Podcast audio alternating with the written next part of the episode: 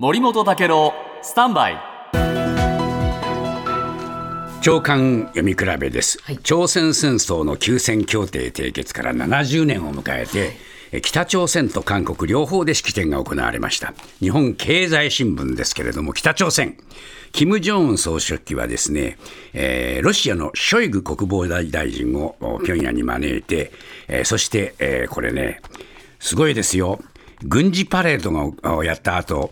えー、武器装備展示会というのを開いていて、そこに案内した、はいうん、そしてですね、ロシアは現在ウクライナに激しい抵抗を受けて、えー、武器とか弾薬が不足して始めてるんですね。で、北朝鮮から軍事支援を受ける、こういう話し合いをして、見返りとして北朝鮮へ経済的な支援などを約束したという見方もあるというんですね。で、ミサイルに搭載する小型弾薬、えー、核弾頭とか偵察に使う高精度カメラなど、北朝鮮がまだ不十分なものはロシアから供給しよう、はい、まあ、こういう話し合いをしてるんじゃないかというんで、北朝鮮はロシアに接近です。で、一方毎日新聞、韓国は韓国でプサンでこの休戦協定締結からの記念の式典を開きまして、ユン・ソンヨル大統領、韓国はアメリカを中心とした連合軍、国際軍の犠牲と献身で共産主義全体主義のところから自由を得たんだと、こういうふうに言ってですね、自由主義国家と連携して韓米同盟を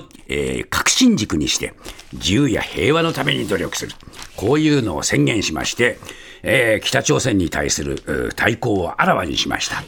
で、これについて今日産経新聞の見出し、